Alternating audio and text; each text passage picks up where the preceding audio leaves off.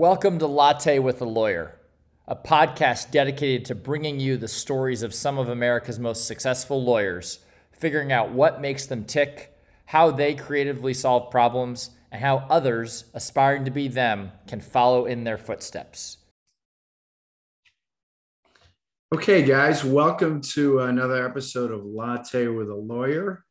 Today we've got uh, an interesting guest here from the land of Kentucky. Um, and her name is uh, Christine Stanley, and she's from the firm of Quintairos, Prieto, Wood, and Boyer. Welcome to the show. Thank you so much. Absolutely.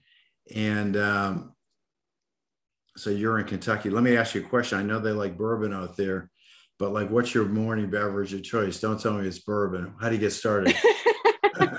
some days, some days I wish it was bourbon. Um, no, I'm a kind of a seasonal person. And so right now in spring, I'm obsessed with this coconut lavender latte. Um, you know, but then as we get into the fall, I'm a big pumpkin spice person and uh there's a Christmas one that comes out too. So, but right now it's coconut and lavender. Very nice. Very nice. And there's caffeine in that, so that gets you. Yes. Lots of caffeine. all right, all right that's that's good. We all need some. You know, I, I hear that caffeine is good for athletic performance, so I think it's probably it's probably good for uh, intellectual pursuits as well. I hope so. so, um, tell tell us what uh, what kind of work you do and um, a little little bit about that. Sure. Um, I'm a healthcare defense attorney. And so all of my clients are either medical entities or medical providers. Okay. Um, and some of my clients are actually insurance um, folks that provide insurance to these medical entities and medical providers. Um, and so we run the gamut. You know, I have most of my cases are negligence cases. Um, I do have, you know, one construction case, premises liability case, and I do a little bit of employment for the same folks. Um, and then I have perhaps one car accident case, but my bread and butter is 100% healthcare. Okay. I mean, the car accident case, is that on the defense or the plaintiff side? You do a little both. Well, it's just it's just it's a defense, but it, you know it's just um, when they have two drivers and another firm is conflicted out, we usually just say, yeah, we can do it too. Mm-hmm. Okay, okay. So you're a uh, but you're in the you're in the healthcare business, and you're you're strictly on the defense side, trying to. Yes. Okay, got it, got it, got it, got it. Uh, so you must have been busy then with uh, all the stuff related to COVID, I would imagine, right? Because that was in the news quite a bit. Super busy. Um, you know, we thought um, incorrectly, might I add, we thought that you know with COVID, um, the lawsuits would come down you know, because the nurses were our heroes, the doctors were our heroes. Um, and so we were kind of like, oh, uh oh, are the are the suits going to come down? But no, they actually doubled. Um, we, I guess, people need an answer and they need a reason. And so um, I would say we do have some protections from COVID lawsuits, but those protections are only in the instance that it wasn't egregious, right? There was no mm. abuse. And so a lot of folks are like, well, we don't know whether there was abuse or not. We weren't allowed to go in and see our, our family. And so they're just saying, you know, I'm going to file a complaint and I'm going to say that it's um, abuse or neglect or egregious so that I can figure out what really happened. So we have mm. a lot, a lot of cases this year and last year. Interesting. That's interesting. Yeah. Um, and did any of those prevail on the other side? Were you, did you settle settle those? Not not as not yet so no so our you know with healthcare gosh the the courts have been backed up so the first couple of cases that actually went to trial were cases from 2019 and 2020 and 2021 that were backlogged because all the courts were closed. Um, so we're we're not set to try um, our first um, kind of COVID case until later this year. Um, and no, we're not. I mean, we haven't settled them yet mostly because i mean it was covid and you know no one knew what was going on. No one purposely did anything that i have seen. Now you know i haven't seen every case in kentucky. I haven't seen every case in the united states but no one purposely did anything to hurt anyone during that time. We were all trying to figure it out. I oh, mean sure. yeah and we didn't want to you know the some of the laws and the guidelines came all the way from the CDC. And so we're not gonna we're not gonna mess with you know telling the CDC that they don't know what they're doing. So a lot of our um, entities and providers, that's they're pretty strong on that. They're like, you know what, we followed the CDC guidelines pretty religiously because you know they were instructing us how to keep the whole country safe. Yeah. Um, and so we're going to go in with that. Got it. So are, are most of the uh, cases you're defending, are they like uh, standard of care, uh, negligence? Yes. Yeah, they are. Okay. Yes, they are. You got it. You got it right. I got it right. So, uh, yeah, no, I actually had a brother that was in a, in a nursing facility during COVID too. And uh, that was interesting, like just getting in there. It it was interesting because it was not consistent. Like one day when I went to visit, they had us put on, you know, full gown, protective gear, everything just to go in. And the next day I went back to visit again, never even mentioned that. Yeah, I mean the it changed like daily what was coming down. And so they had to navigate all of that. Now they did make a really great rule, which is um, you can sign up anyone as long as the person, the resident or the patient says it's okay, can sign up as your person, and that person will be allowed in no matter what the circumstances are. And so I think that is really great because I think people, A, um, depression was high Yeah. um, during COVID for a lot of folks that were in nursing homes, especially. Um, and so part of that is not being able to see your family. Yeah. Um, and so um, that is great. And I think people not being able to see or talk to their nurses or talk to their doctors is what really increased the lawsuits. I mean, some of some of these are totally like, yes, I can see where you know there might be an issue, and some of them are like, you just didn't know, and now you're Mm. trying to find out. And so, and that's okay, and that's okay too. Um, and we'll let you do that. But um, you know that that is not what the legal kind of environment is used to and is for, right? If you, you need to use that for like, you know, a not frivolous case and like something actually happened. But I think that when people don't know, I mean, they have a right to know, and so that Right. you, they're using that avenue to get to get it. Got it. Got it. So have you always practiced this kind of law? Yes. Okay. How'd you get into this? Like why healthcare law? Um, I just so when I was young, I've been in healthcare since I was in high school. I had um, two research papers published by the time I graduated, and I actually had gone to our alma mater, um, pre med, and uh, science was really hard. yeah, yeah, yeah, that's right. Wait, what'd you Um, study there? What'd you study at Carnegie Mellon? um, I studied. Oh, let me get let me plug in real quick. Okay. Um, I studied um, technical writing for science and medical communications. Okay. What what what, what college is that sit within? That is within. Um, it sits in Heinz, Heinz. I was going to guess Heinz. Yeah. Mm, or no, but maybe It's probably one of those interdisciplinary. It's an interdisciplinary degree. That's right. And so Yeah. I, it's a bachelor's of science, right? So I still have to take a whole bunch of science classes. I took, I went up to level two hundred in computer science. You know, okay. um and so but i it might be Heinz or the other other college i should know Mellon College of. Science. 'Cause they- Mel, Mellon College. well because they change they change the name Yeah. no is it sits with english too because it's a writing degree really what's that Oh. english department Uh, HSS. Or yes Dietrich, Dietrich? Dietrich. dietrich that's what the, Dietrich. that's the new name Mm-hmm. Yeah. yes that's correct Got it. yeah and so and so yeah so I, I i switched to that major because i had all these sciences and i was just like if i and I told myself, I don't know if this is true, but I was like, if I'm struggling this hard in like organic uh, chem and, and biology, maybe, maybe going to be a doctor isn't right for me. And CMU had um, a journal there called the Triple Helix, which was science, technology, and the law. And I got in with them and I was just like, oh, okay, this is really, really cool. Um, I took a year off um, and I went back home and I worked in a law firm just to see what you know what was going on um, and see if I really liked it. And um, UK recruited me, um, and I was a.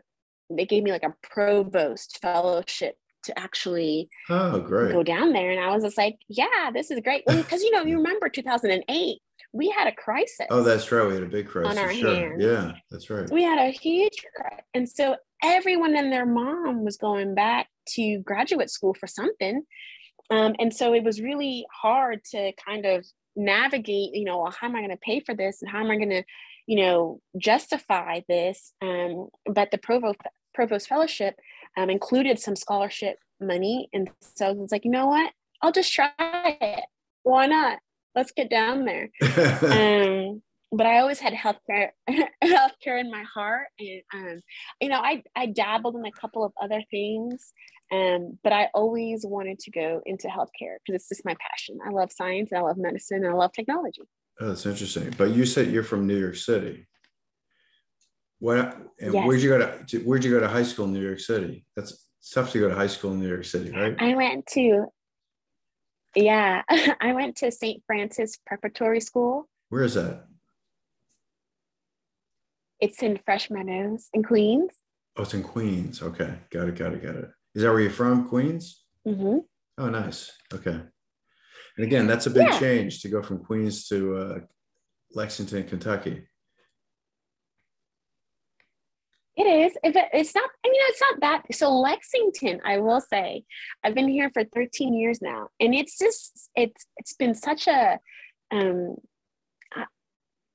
it's just been so interesting to watch it grow into a mm. bigger city right so i think new york is established and so when you were born there you're like this is it i right. mean this is the epitome of city That's and right. it still changes you know we get new restaurants all the time and we still get some things but it's been so great like being in a, a smaller city and then watching it grow mm. and being a part of that growth um, and kind of being a lawyer here too, because you can advocate for a lot of things that you want to see. And and my 18 years in New York City, I'm like, hey guys, we need some more green space. we can't be another concrete, you know, can't be another concrete jungle. We're not, we're too small, you know. So yeah, you can um, really kind of make your mark here. Um, and I think in other smaller cities, you had that too. And especially during the pandemic, a, a lot cheaper than living in New York. And so we've had an influx of people come on, come on down. oh, that's that's funny. Yeah, that's great. I'm glad to hear it. You're flexible. It sounds like you're uh, you're adventurous and flexible, and you made it work. Yeah, absolutely. All right, good. Anyone else in your family? You know me. Is that true? Am I describing you well? Yep, you described me to the T. Oh, good. All right. So I'm perceptive. Any anyone else in the family uh, in law or medicine or anything like that? Um, I'm the first generation um, attorney in my immediate family. Um, I my, one of my cousins married, well, two of my cousins married attorneys, um, and then my other cousins dad who lives in Haiti. So my family's from Haiti. Okay. Um, he was an attorney in Haiti. Um, yeah, so I mean, we have a few of them sprinkled around, but I guess if you count all the married into and my one uh, attorney in Haiti, I guess I'm the fourth one. um, but. I'm the only litigator. Yeah, I'm the only litigator. The, the only other litigator. two don't practice. Mm-hmm yeah. So do you you so you do litigate cases? You you go to trial sometimes? You oh so yeah. you do? Yeah. So tell me about that. Give me give me a case that you worked on that was really uh, cool and interesting. Um so i've been really lucky. Um, I graduated law school 10 years ago, Okay. and I've got to go to two trials, one arbitration, and that's Okay. really, really rare. It is. Um, especially in Kent, yeah, it's it's. I mean, I still know um, friends that I graduated with that are litigators that have not gone to trial not one time. Um, I just got lucky. There's nothing, you know, that I did. I just got lucky. Um, and we had clients that were willing to get that risk, right? Because in Kentucky, we don't have any tort reform. So, you know, we can get $23 million verdicts from our jurors. We can get 50, 100. I mean, there's no ceiling, there's no cap. Okay. Um, and so a lot of the clients here justifiably can't take that risk, right? They rather just settle settle cases um, to make sure that they are kind of managing that pool of money. Um, but I got really lucky, and so um, with my former um, boss, my former um, employer, we um, worked for a case, and then we actually got a defense verdict oh, nice. um and yeah it was i mean it was it was intense it was tiring it was just he and i he's a solo practitioner. Um and so it was just the two of us with our um, amazing um, support staff. Um and uh and we got it. And we actually there was one issue that um we took up on appeal and then we also won that as well so that was an exciting kind of time in in both of our lives um, to be able to do it and and actually get the the justice that we thought we deserved, but who knew, right? It's up to the jury. So we don't. We yeah, don't yeah. know. Did you like being in front of the jury? a yeah. Did you like? Did you like being in front of the jury? great. Yeah, How'd you prepare for that? They're funny. They're funny. Yeah. Oh, yeah. they yeah. day and night. I mean, it takes, I mean, you prepare for trial starting, you know, well, the rule of thumb is the moment you get a case in, you work it like you're going to trial. But leading up to it, the, the last two months, I mean, you are really um, dotting your I's and crossing your T's. I mean, it's weekends, it's nights, um, you know, it's it's intense. It's a lot of um, redoing what you know just to make sure that you're doing a proper analysis, kind of anticipating your opposing counsel's thoughts and being like, okay, but what if they bring this up? What are we going to say? What are we going to do? Or what evidence do we have to defend against that? Or who's the better witness? And like it's talking to um, all of our witnesses, making sure they're prepared. Lots of hurting, like, okay, we, we might need you on this day. What's your cell phone number? um, do you need prep do you need an excuse from work what do you need and like making sure they feel comfortable making sure they have um, their suit prepared to look presentable making sure they have great eye contact making sure our experts are in order and making sure they're prepared and ready to go um, because the you know the documents should speak for themselves the witnesses Yeah. should speak for themselves you know us attorneys we're just trying to put everything together into a, a nice story Right. but the, the other folks are doing the hard work really yeah, yeah. So how so how do you do you do mock trials? Do you do focus groups? How do you test your theory? um sometimes it depends on the client those things cost money and so if they're willing to kind of put up the money to do so yeah um we we test them like in our office 100% Okay. um but if they want to do a full mock trial or something like that um, there are lots of companies out there that provide that service that we can use we could also like submit kind of a case summary and um, submit it to a kind of a panel of jurors that are just randomly chosen um, and then we can get those results as well and then another company does that. They like i guess they pay um, just folks that they find um, and they're like hey what you have to do is read this summary and you know do some tell us what you would how you would you know vote and rule and how much money you would give. Um, and so yeah we've done those sometimes but again they cost money and so we don't get to do that all the time That's right. You see, it's you're budget constrained, right? By your yes Yeah. But again, you're trying to mitigate risk. So if you need to, you know, spend some money to make sure that you minimize the risk, you have to do that sometimes, right? that's absolutely correct Yeah. So I mean, it's really the it's just the other side of the coin because you got these aggressive uh, guys on the on the on the plaintiff side, right? And they're looking yes. for money, particularly if there's if there's no ceiling on how much they can uh, they can ask for. Mm-hmm. Then uh, that actually makes yeah. it more interesting. Yeah. Yeah, and you know sometimes we get, and that's um, a little bit harder to kind of navigate, right? Because they go for emotion for the most part, generally speaking. They go for emotion. They tug at their strings and say, oh, you know, blah, blah, blah, and all this stuff. We usually tend to stick to the facts, right? Right.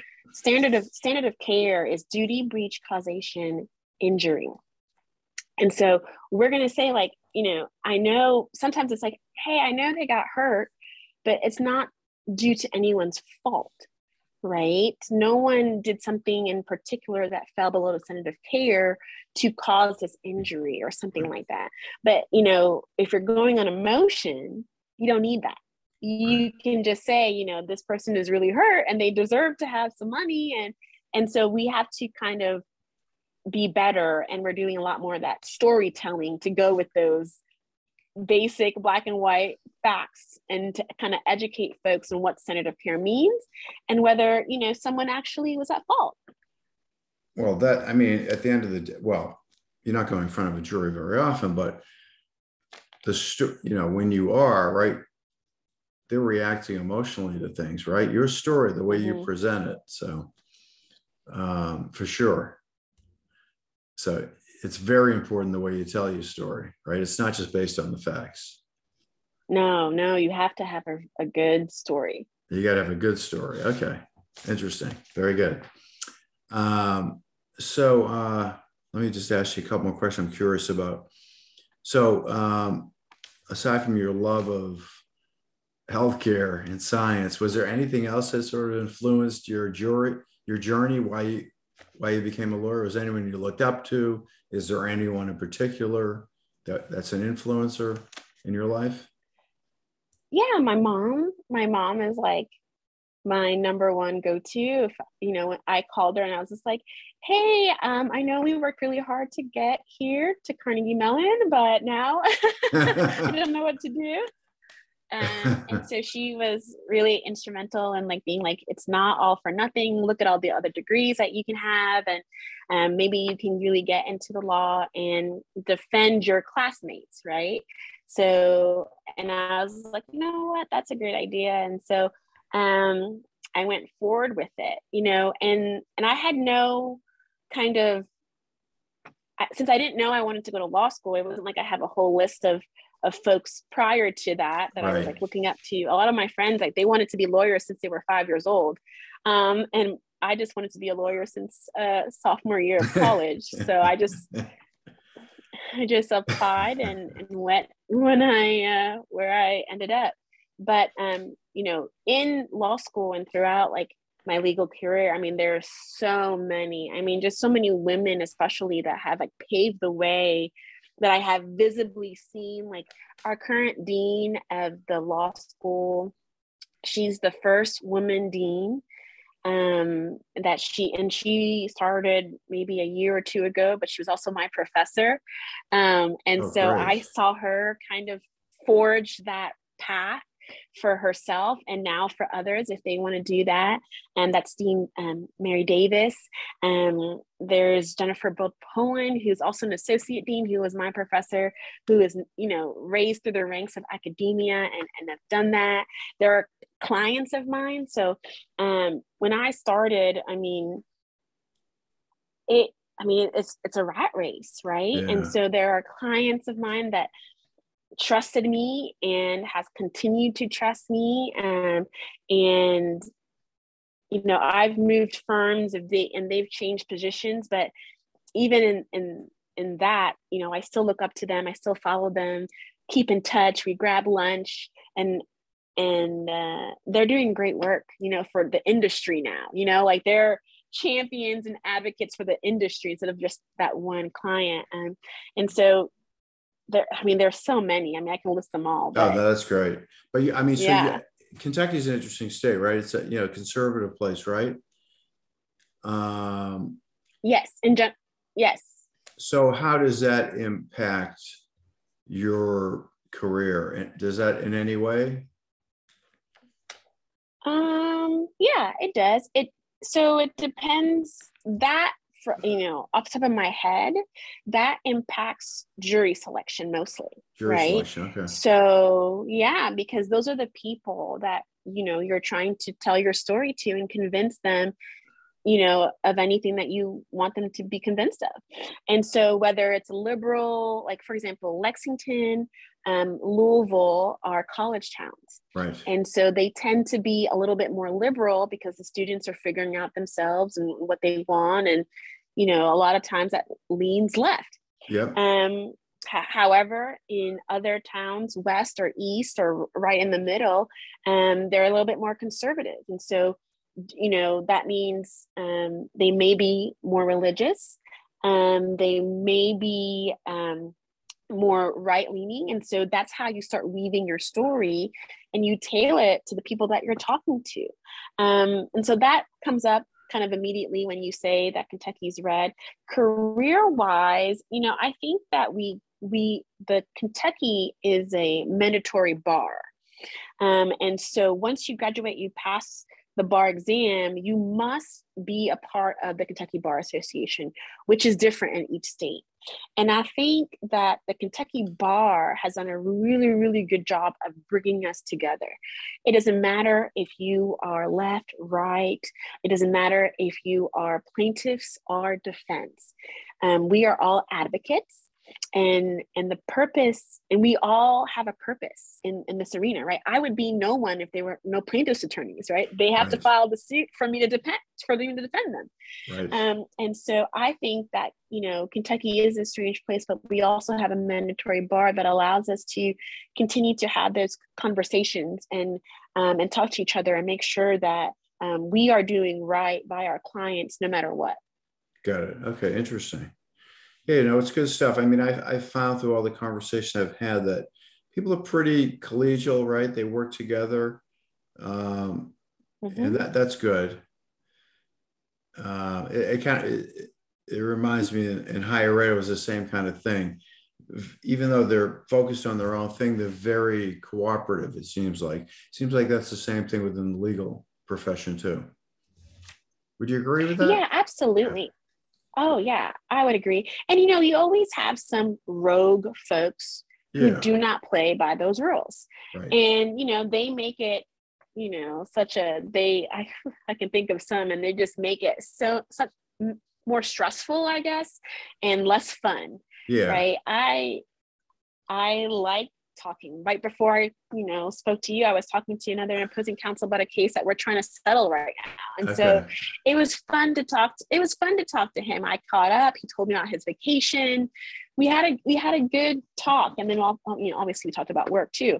You know, and with those other folks who who don't like that or don't allow themselves to be that way, you know, it's just all business all the time no fun, no nothing. Yeah. And well, you're probably good at softening them up. You soften them up. Just a little bit. oh, it's funny. You got to have fun. I mean, I don't care what you're doing. If you're not having fun doing it, then it's a chore. Exactly. Right? And we have to do this for the next 30 years, right? That's right. And it's usually the same people doing the same stuff. So it's kind of like a marriage. I mean, you gotta you gotta like the people you work with. That's right. That's correct. So um, let me ask you a question about uh, technology in your practice. Do you does the firm use technology? You leverage it? What are your views on it? Anything else you want to say about technology? Yeah, I love technology. Um, technology um, helped us keep all of our jobs, right? So during COVID, um, cases couldn't go to trial, but they still moved forward, for example, with dep- depositions um, and hearings all through yeah all through zoom um, and so i think they're great and i think they're great in an emergency situation moving forward i do believe that technology um, takes away a little bit from the human element um, even you know i had a i had two hearings this morning in two different courts on opposite sides of kentucky mm. and so mm. it was really nice for me to be able to appear via zoom um, but again you know it's also really nice to get facetime with your judge. It's also really nice to go to the clerk's office and, and say thank you and to hand things in person and to ask people how they're doing and to see your opponent you know you're sitting next to them in the courtroom. Right. um, and, I, and i think that um, you know also over zoom people got a little um, more aggressive right? Because you're not with me in person i'm not just giving you a, a side eye or saying seriously well listen let me let me let me uh, let, let's wrap it up here because i think we, we spent a good bit of time here. Um, so if anyone wants to reach you and learn more about what you do or speak to you, what's the best way? Sure, they can email me at christine.stanley at qpwblaw.com or they can find me on LinkedIn, Facebook. I don't have a Twitter. Well, I don't have a Twitter. And they can call my cell phone, 917-697-9165. Um, I used to have a Twitter when I was in law school, but I'm locked out of it. I don't remember my password and I use my um, my law school email address, which is no longer in service. So I'm trying. So I'm oh, trying geez. to get back on, but I can't. All right, you'll you'll figure um, it out. Yeah. Okay, excellent. Well, um, thank you for spending time with us today. Um, You're and uh, again, this is uh, Christine Stanley with the law firm of Quintairos Prieto Wood and Boyer. And uh, this show is sponsored by EmotionTrac. And um, we use artificial intelligence to gather nonverbal insights that people use for case prep for mediation and trials. Thank you very much, Christine.